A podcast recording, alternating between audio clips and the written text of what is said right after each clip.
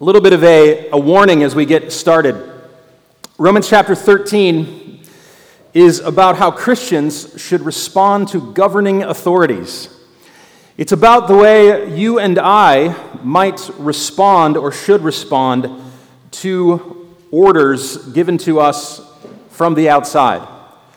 It is about how Christians, with a strong moral compass and an ethic that's been put in place, should navigate a world where often decisions that are coming down from government don't make sense to us. Worse than that, they seem to be counterintuitive, they may be difficult, and all the while trying to honor God according to what Romans 13 says.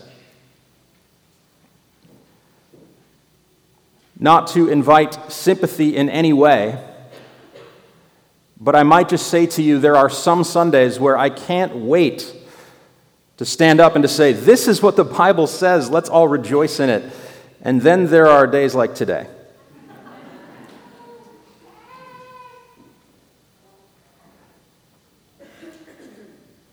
Some people have a gift for saying the thing that needs to be said, the thing that's difficult.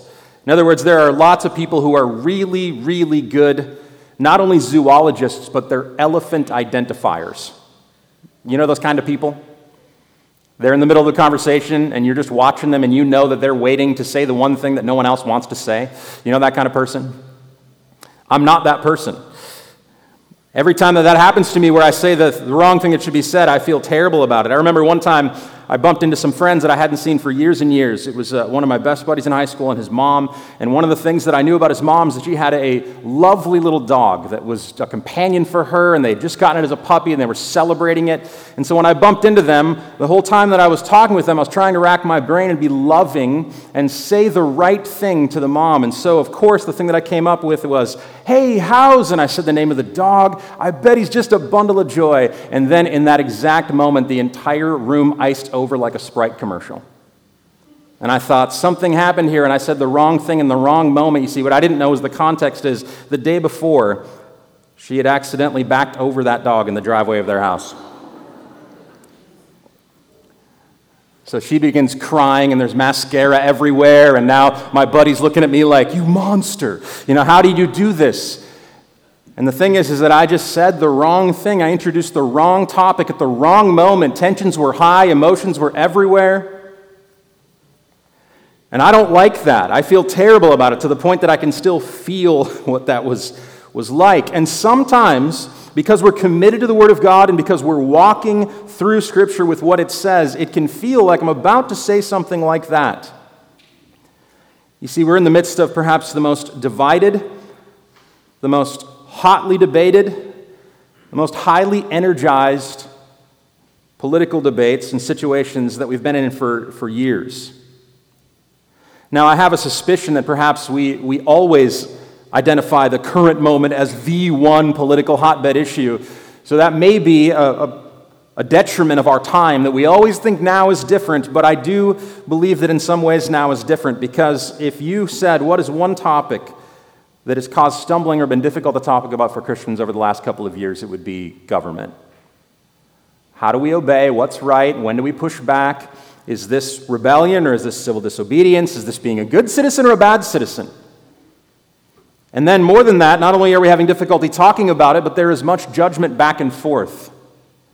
Churches using other churches as examples of what of what disobedience or pride looks like. Those same churches then saying, no, no, no, that's what the cowardice looks like. And the amount of vitriol in the current church state government discourse is really high. And my guess is that for many of you, you felt it.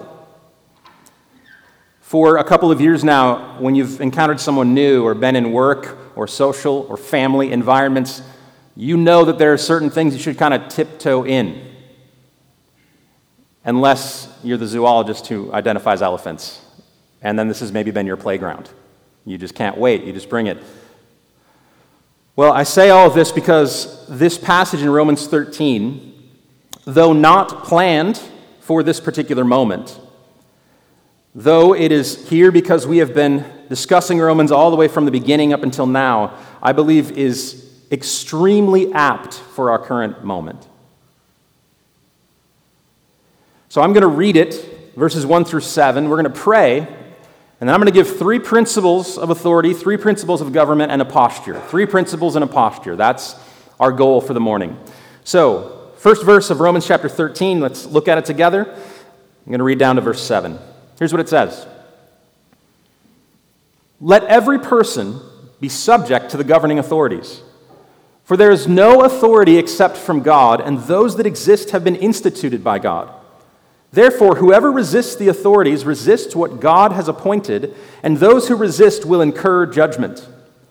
For rulers are not a terror to good conduct, but to bad. Would you have no fear of the one who is in authority? Then do what is good, and you will receive his approval. For he is God's servant for your good. But if you do wrong, be afraid for he does not bear the sword in vain. For he is the servant of God, an avenger who carries out God's wrath on the wrongdoer.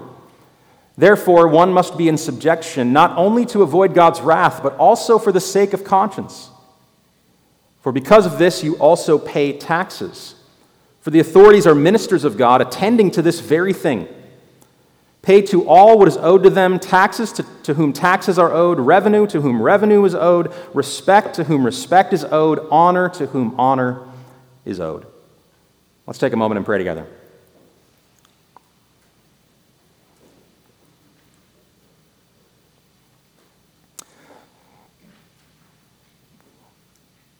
God, thank you for being other. You're not like us. You see what we can't see. You know what we can't know. You are wise in ways where we are foolish. And you are in complete and utter control. We thank you for being the standard of all things. And God, I'm also so grateful that not only are you other, but you've spoken, you've drawn near. And I pray now, especially as we look at this beginning of Romans 13, that you would help us to discern and to understand your will for our lives, your desire. What is it that you would have us do to be pleasing to you? In the same way, God, I ask that you would give us an ability to discern our own hearts, our own minds. Help us to see where pride has blinded us Help us to see where cowardice has made us unfaithful. And God, I pray that in all of our thinking together and all of our praying and all of our reading of Scripture, that you would make us more like Jesus, who is King forever. So we need you, Holy Spirit. Good Father, give the good gift of your Spirit to us. We pray for comfort Pray for conviction. I ask a blessing on everyone who is gathered. Thank you for this unique gathering of those who are in Christ. We want to be honoring and pleasing to you, and I pray you'd shape us now by Scripture. We ask it in Jesus' name. Amen.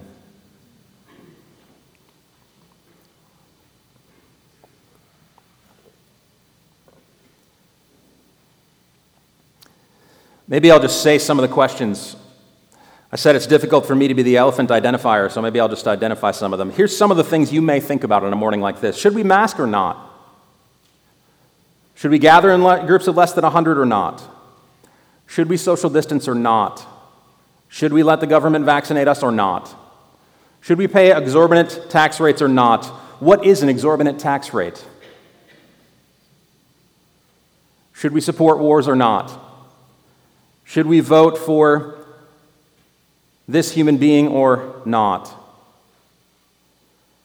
Do moral flaws and problems in a leader mean that you cannot support them, or are we more pragmatic than that? Should we and can we use force in pursuit of things that we know to be good?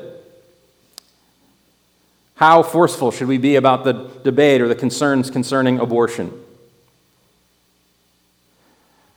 I mean, these are some big questions. They're not small. They get to the very heart of where we're living and what's going on. And so, for us to be spoken to by Scripture in these things, I believe is a gift from God. So that down through the ages, every Christian who has had to live underneath and in the midst of this mixed world of two ages. The kingdom has come and we're living according to the ethic of Jesus. It's broken into the real world, but we are struggling and striving against the rulers and authorities of this age. How do we navigate? And in response to this, not with specific advice. Romans 13 doesn't tell us what we should do at the polls in the fall. It doesn't tell us when, it, when protest turns into disobedience. It doesn't tell us exactly which mandate to avoid or which one to joyfully approve. It doesn't tell us the specifics of it, but it is going to give us some principles to live by. Perhaps a grid, a kind of triage might be possible because of what is taught here in Romans 13. So I'm going to start by giving them. These are the, the principles as I see them, at least from this portion of Romans 13.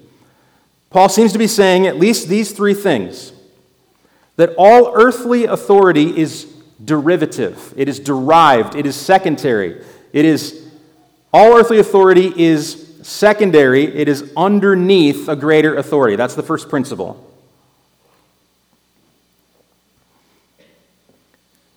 Second, all earthly authority that is in place is placed there by God and by design. By God and by design. That seems to be the second principle.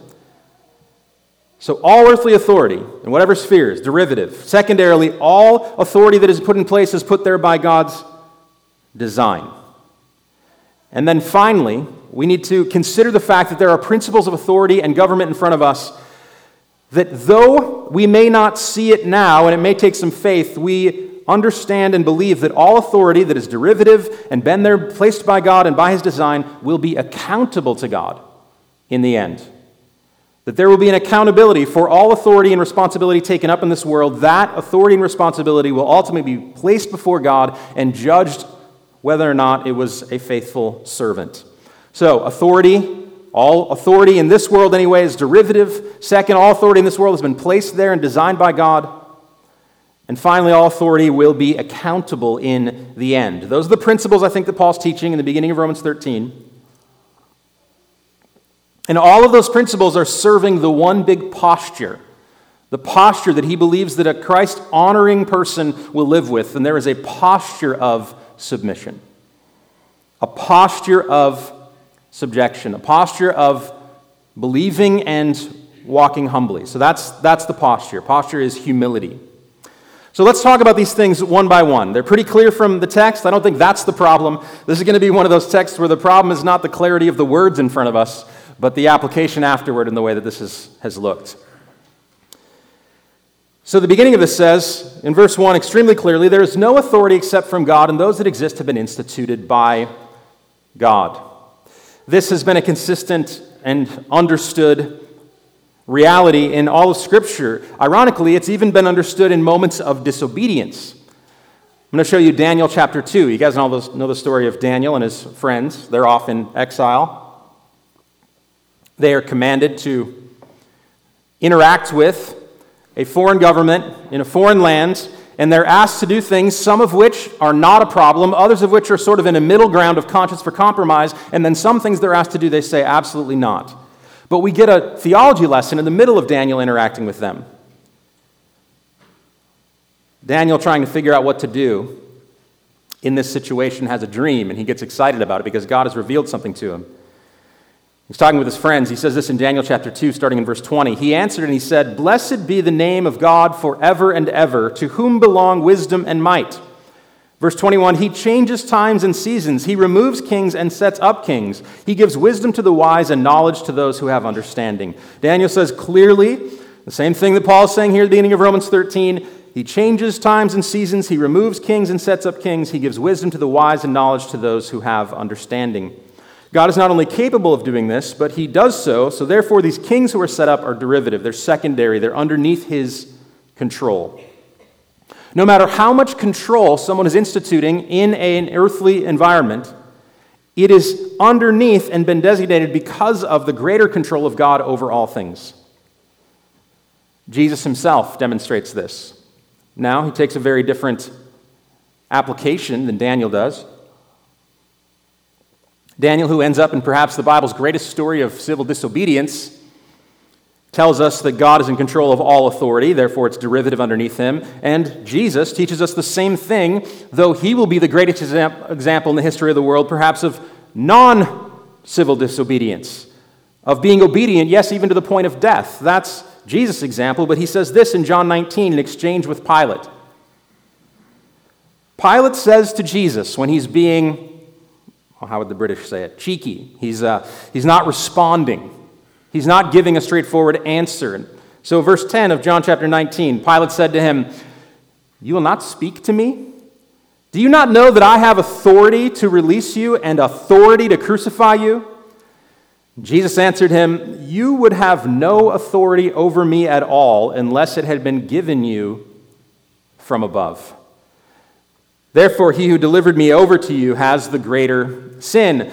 Jesus puts Pilate in his place and reminds him before you start, uh, what's that bird with the. a peacock. Before you keep peacocking around with your authority to crucify and your authority to, to release, don't you realize that you would have no authority whatsoever unless God had determined and deemed to give it to you from above? He puts Pilate in his place. And this kind of humility must be at the heart of all earthly authority. If earthly authority goes wrong, it is often because this has been forgotten. Drunk with power is a real thing, and what it means more or less is that the person with power forgets that what they have is a stewardship, and underneath a greater authority, all authority is derivative. And this means that these kinds of authorities can, throw, can be in a bunch of different areas. I think Abraham Kuyper, who's a he was both a, a theologian, pastor type figure, as well as a political leader, wrote helpfully about what he called spheres of authority. It means that there have been given, it seems that God has given authority to courts and law systems. He's been given, he's given authority to armies and to rulers. He's given a certain kind of authority to families and parents within that family structure. He's given certain kinds of authority to churches in the way that they govern themselves, in the way that they either receive or excommunicate people according to their standing in Christ. And these spheres of authority, every single one of them is underneath this greater idea that God is the one who is in control of all things. Now, how these earthly authorities interact becomes the question. Because sometimes these derived authorities will be in conflict with one another. They will battle. The most common or the, the biggest one that seems to be the question, it's the one at the heart of Romans chapter 13, is how does the state and the church interact? If both have derived authority from God, if both have certain areas or spheres in which they are supposed to rule with a kind of authority in the world, then how do they interact with one another? It can be pointed out that there have been at least, at least, and this is underneath, under the, if you had the subcategories of each, each of these, and perhaps some that we can't even imagine are not recorded by history, there would be dozens and dozens. But I'm going to point out four big picture ways that the church and the state have tried to interact over this derivative secondary authority. Erastianism is a phrase that essentially means the state completely and utterly controls the church. It is a state run church. This has been common throughout history. It still exists today in our world, most of the times to terrible results. But the idea then is okay, God has placed a state in because they're the one that rules the provision and the resources and the land and has the army, they'll be the ones that control the church. Erastianism, a state run church. Secondarily, the church and state, as they've fought over how do we deal with derivative authority, there have been attempts at theocracy, where the church says to the state, How dare you? You're just taking care of the grain and the wheat, but we have spiritual things, the realities of truth. And in a theocracy, the church runs the state. This has also been tried often throughout history and continues and persists in places down to this day. One of the most famous examples of this kind of thing took place in Geneva shortly after the Reformation. I was reading a book recently where it described a book of, of disobedience and and issues that more or less sounded criminal, but what I realized that they were was a listing of church excommunications and a listing for all the crimes that had been committed. Some of my favorite in there. Many cases, dozens and dozens of cases over years of people being excommunicated from the table for improper dancing. Dozens and dozens and dozens of people being separated or excommunicated from the Lord's Supper for Catholic behavior, which is just hilarious to me. There have been also many, many recorded cases. In fact, this was interesting to me. More than 25% of the cases in Geneva for those people who were disciplined and not allowed to come to the Lord's table, more than 25%, more than one in four over the course of 10 years, the greatest issue causing someone to not be able to come quarreling, fighting amongst Christians, difficulty getting along, being not peaceable. So, that idea of theocracy has not only been tried, but we have records in our own traditions of here's what this could kind of look like. Erastianism, theocracy, a third one, Constantinianism, which is what Rome was headed toward. So he's writing to Rome in this in the first century. By the third century, they take on a different form of state and church relationships. And that is where the state doesn't perfectly control the church, and the church doesn't perfectly control the state, but the state favors one church over another. So Christianity was greatly, greatly favored. And in return, it must be said, the church made compromises and accommodated itself to the will of the state. Finally, and perhaps what is more common to you, what you might be reading the lens or through with the lens of here this morning is what we might just call an idea of a partnership. The idea that church and state have differing spheres of authority and therefore should be mutually respected, and though they should inform one another, they should more or less stay out of one another's business. I'd say that much of the modern world views this derivative authority in this way. And whenever there are arguments or difficulties or disagreements, it is often about this. There are people who believe that the church should stay in their lane, that nearly everything that happens that seems moral or religious in any way is decried as keep your religion out of my life. On the flip side, there are people who are in churches who even the slightest interference or decision or inconvenience by the government is decried as an ungodly messing with spiritual things. These are often the kind of people who refuse even the slightest cooperation with what they deem to be evil or something outside of their church's control.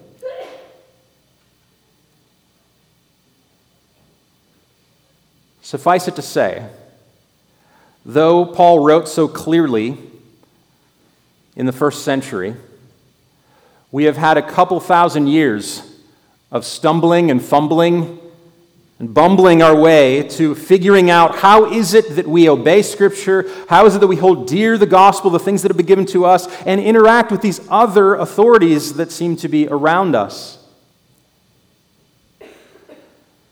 And all the while, I would say that no matter what experiment has been tried, the principle here that must not be let go of is that whatever situation that we're in or whatever authority that we're bumping up to, these are all a stewardship from God and have been given by Him. Now, I don't know how much you love this kind of stuff. After missionary adventures for a few years, I knew that I wanted to go to seminary, and I went back to school, and at the time, there were all kind of political debates raging. I didn't know it at the time, but one of the things that was leading me was taking place right here in good old Tallahassee, Florida. It was a few years after, just in the, the aftermath of Bush v. Gore. And I became enamored by political process. Read all the books, thought I knew every single thing possible, became very adamant with the people around me about how they should posture themselves and what they should do or shouldn't do. Got really, really big into fiat money and currency. And you know what I mean? Are you that person right now? Or do you know those kind of people? Made me study political science as an undergrad and get an MPA in public administration because this, I thought, was the great answer to life to figure out how the state and the church interact, and we need to be informed. I would say that I have been humbled over the last 15 years in knowing exactly what this should look like. And now being in a place with secondary derivative authority as given by God in a, in a church, as, as a church, I mean, how do we collectively wield this? It is not always clear. It really is not always clear. And so I'm grateful for principles like this. Principle number one remember your secondary, remember your derivative, and that God is ultimately in control. Second, here's a principle. Though it does not look like it, God's design for authority, it is, it is His plan, it's been placed by Him, and it's for our good. Now you might say, this one, you had me up to here. I like all the thought about political theory. You had me right up to right here, but this is really hard to see. How could it possibly be that God has placed authority in my life and it is for my good when they're just so bad? There are definitive evils. There are definitive things that press against what we know God has given us. How could it possibly be God's design for these authorities to be in place? And at this point, the, before we complain too much or believe that this is an impossible task just for us because of our unique context, I think it's worth remembering what would someone in Rome have thought reading this? If you were an adult, if you were you right now, if you work in computers, you were an abacus, whatever you were doing. Imagine you were you right now, but you're in Rome, and this circular letter starts coming around your little part of the church in Rome. And it's getting passed around, and you know the Apostle Paul has spoken and he's written. And you come to this, what would you be thinking when the phrase says, every person be subject to the governing authorities? What were the governing authorities? If it went on and he said that these have been there and they've been instituted by God, and that he is God's servant for your good. Romans 13 just said that those who have been instituted by God are for your good. You would have perhaps some struggle to think that this was actually God's loving design, because if you think our political leaders are a bit of a mess. Let me give you a couple examples. If you dug around in your closet for the campaign pins, if you drove around your horse cart and saw the campaign bumper stickers, here's maybe some of the names you would see Emperor Caligula, 31 AD to 42 AD. These would have been adults who said, like, oh, yeah, I remember those days. The governing authorities in front of them were ruled by a man who, for the most part, was completely and utterly maligned for some of the most insane things. Surviving historical records tell us that for the first little while of his rule, everything seemed pretty normal, and then slowly more and more insanity came out until the point that by the time he had been run off and was dead, he was presented as, and I quote, he was presented as someone whose rule could be focused upon with cruelty, sadism, extravagance, sexual perversion, and presented him as an insane tyrant. Here are some of the things that Caligula seemed to have been involved in as the ruling emperor of Rome. He apparently had not one but three incestuous relationships with his sisters, often not hiding them, but proud of them. He spent Roman people's taxes, some of them in absolute destitute poverty, for insane projects, for vain, glorious homes for himself, and also seemed to enjoy sending military groups off on completely illogical missions with no purpose. The guy was playing risk in real life. Well, except not how I play Risk. I always play it logically and to win. But the terrible players that I play, that's was, that was Caligula.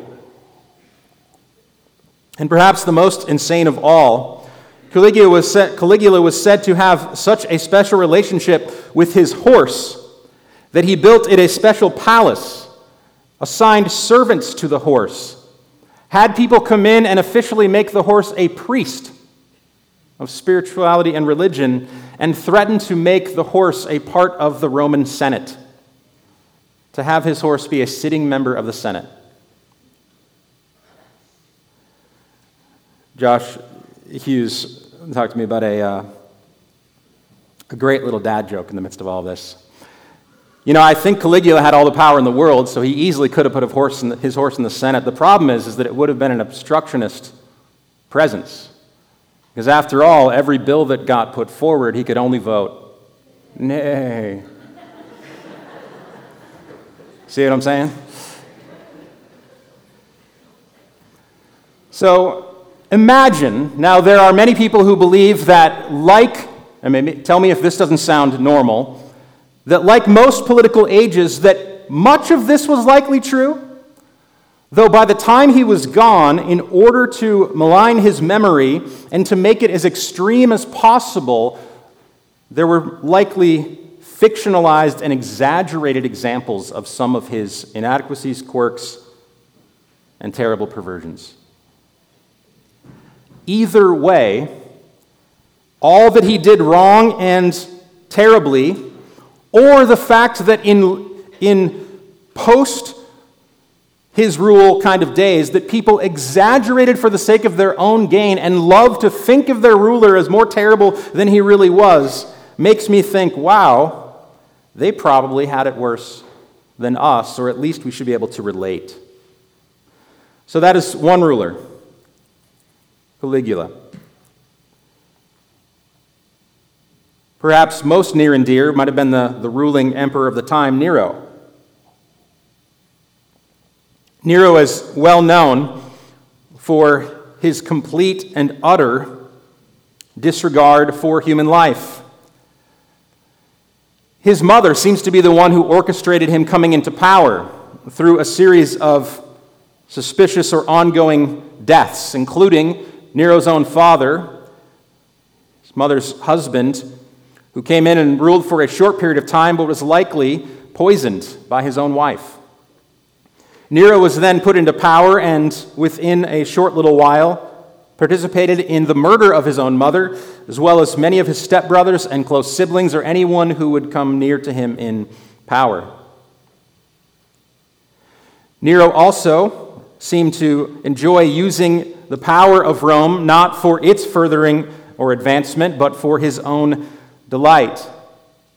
He was said to have wanted to create a great palace that would have rivaled anything, or that would have put to, to death really anything without rival, anything that had been around so far. And so, in order to clear land for this to take place, he likely set Rome ablaze and watched much of the city burn, doing nothing. When rumors got around afterward that the Roman citizens who had suffered and lost so much had actually done so at the, the hands of their own ruler. He had to find a convenient scapegoat. And so Tacitus records for us this In order to stop the rumor, Nero fa- falsely charged with guilt and punished, punished with the most fearful tortures the persons commonly called Christians, who were generally hated for their enormities. This is a non Christian historian writing about this. It's very interesting to see the perspective. He goes on to say Christus, the founder of that name, was put to death as a criminal by Pontius Pilate, who was the procurator of Judea in the reign of Tiberius. But that pernicious superstition, which was repressed for a time, it broke out yet again, not only through Judea, where the mischief originated, but also through the city of Rome, whither all things horrible and disgraceful flow from all quarters as to a common receptacle and where they are encouraged. It's been interesting. Tacitus is writing about the spread of what he calls a pernicious superstition. This is the reality of the early church on missionary endeavors reaching all the way to Rome. He goes on, though, and he says that these Christians being scapegoated were first arrested. In fact, all of those who confessed that they were Christians were arrested. And then, on that information, a vast multitude of them were convicted. Not so much on the charge of actually burning the city, as much as simply hating the entire human race. That's what Christians were charged with hating the human race. Tacitus goes on and says that in their very deaths they were made the subject of sport. They were covered with the hides of wild beasts and worried to death by dogs or nailed to crosses or set fire to. And when the day waned, they were burned to serve for evening lights. Nero offered these Christians indiscriminately into places of sport where they would be ripped limb for limb by animals. So if you're here this morning and you read Romans 13 and you say to yourself, well, I don't know, this is a tall task. How can I believe that authority has been instituted by God and it's for my good? They just don't know our context. Have you seen our democratically appointed leaders lately? And I just want to invite you to realize that the difficulty of this text would have landed far more severely in the hearts and minds of those who first read it. Paul is not naive. He understands the depth at which human authority can go wrong, can go sideways, and can absolutely be evil. And yet, he does not shrink back from the reality that a Christian in the, living in the midst of a place like this should remember and have a kind of faith that says, yes, even in this moment, what God has put in place over me is by his design. And to disobey, Romans 13 goes on, to resist, he says in verse 2, to resist these authorities that have been put in place will be to risk or to incur judgment.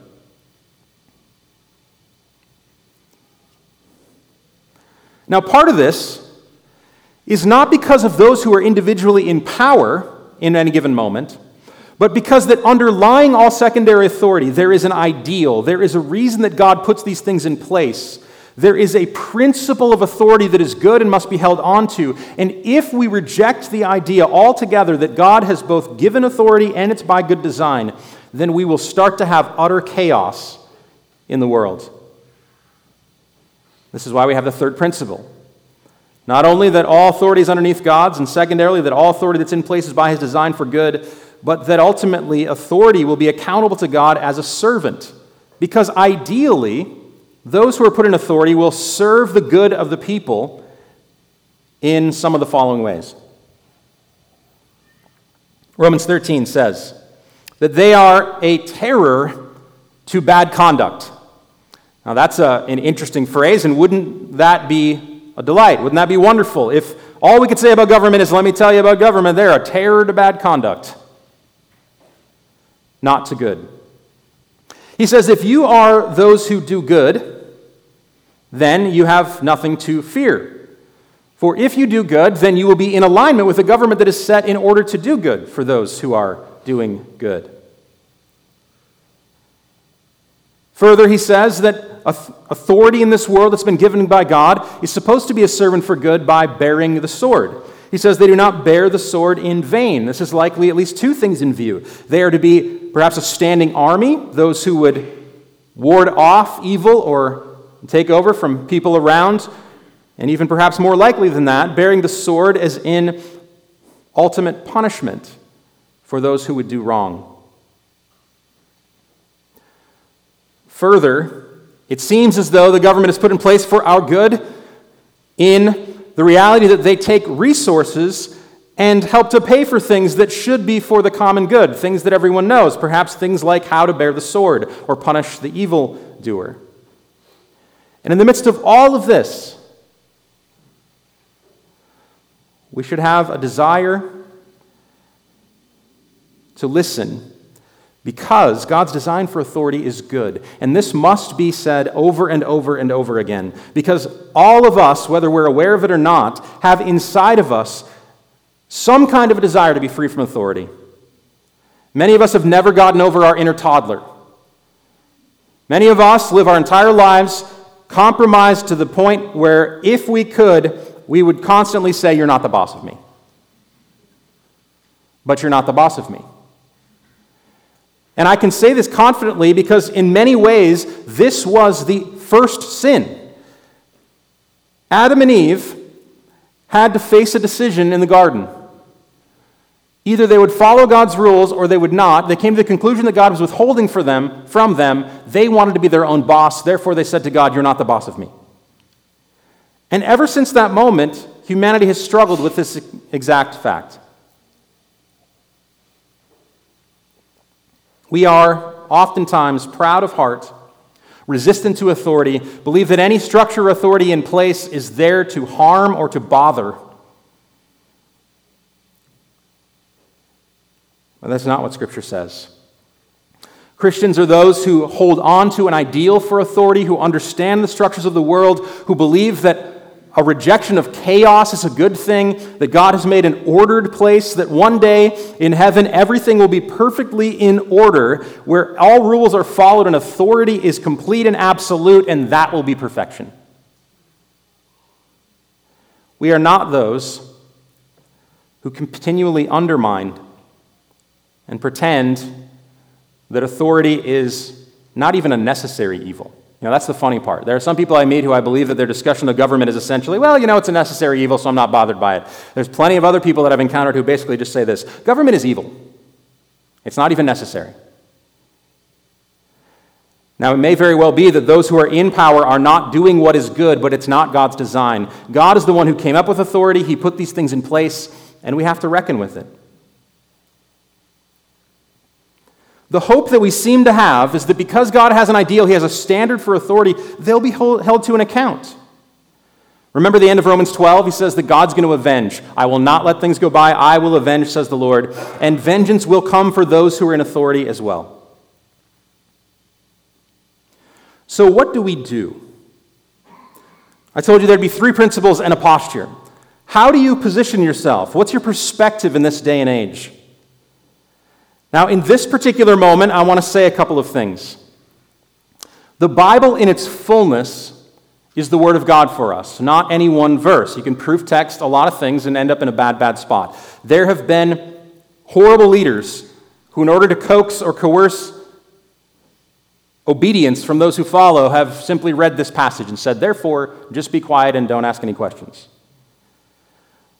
The fullness of the Word of God is to inform this issue not only here, that being said, we must not pretend like we're teaching or we've come to this morning some other part of the, of the text. There is something good for us here, a posture for us to, to ponder, a perspective to have that I think needs to marinate for a little while. In order to do its redemptive work, I, need, I think we need to think on this topic. Don't come to a topic like this and then immediately find all the rest of the parts of the Bible that mean you can downplay what this says. I think that's, that's the temptation we have here, just like last week. So I want to say out loud I know that there are many examples, like Daniel, of good and right civil disobedience. The question becomes what is our bent? What is our auto posture? I want to show you a couple other places in the New Testament where this is not a mistake. Titus chapter 3, writing a letter about how church should be encouraged for those who are leaders. It says, Remind them to be submissive to rulers and authorities, to be obedient, to be ready for every good work. Peter writes similarly in 1 Peter chapter 2. He says, Be subject for the Lord's sake to every human institution, whether it be to the emperor as supreme or to governors as sent by him to punish those who do evil and to praise those who do good. For this is the will of God, that by doing good you should put to silence the ignorance of foolish people. Live as people who are free, not using your freedom as a cover up for evil, but living as servants of God. Honor everyone, love the brotherhood, fear God, honor the emperor. Honor the emperor, Peter says, knowing full well that Nero would be banging around in the hearts and minds of those who would read it.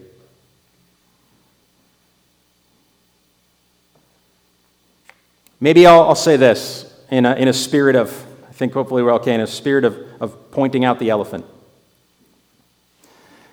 I believe this means that a posture of submission and humility toward government should be the default. Christians are those who say, My default is that I want to give honor, I want to pay what is owed, I want to because I obey God and believe that ultimately He will hold account every authority over me, because I know these things, I want to, my default is submission and honoring, to live a peaceable life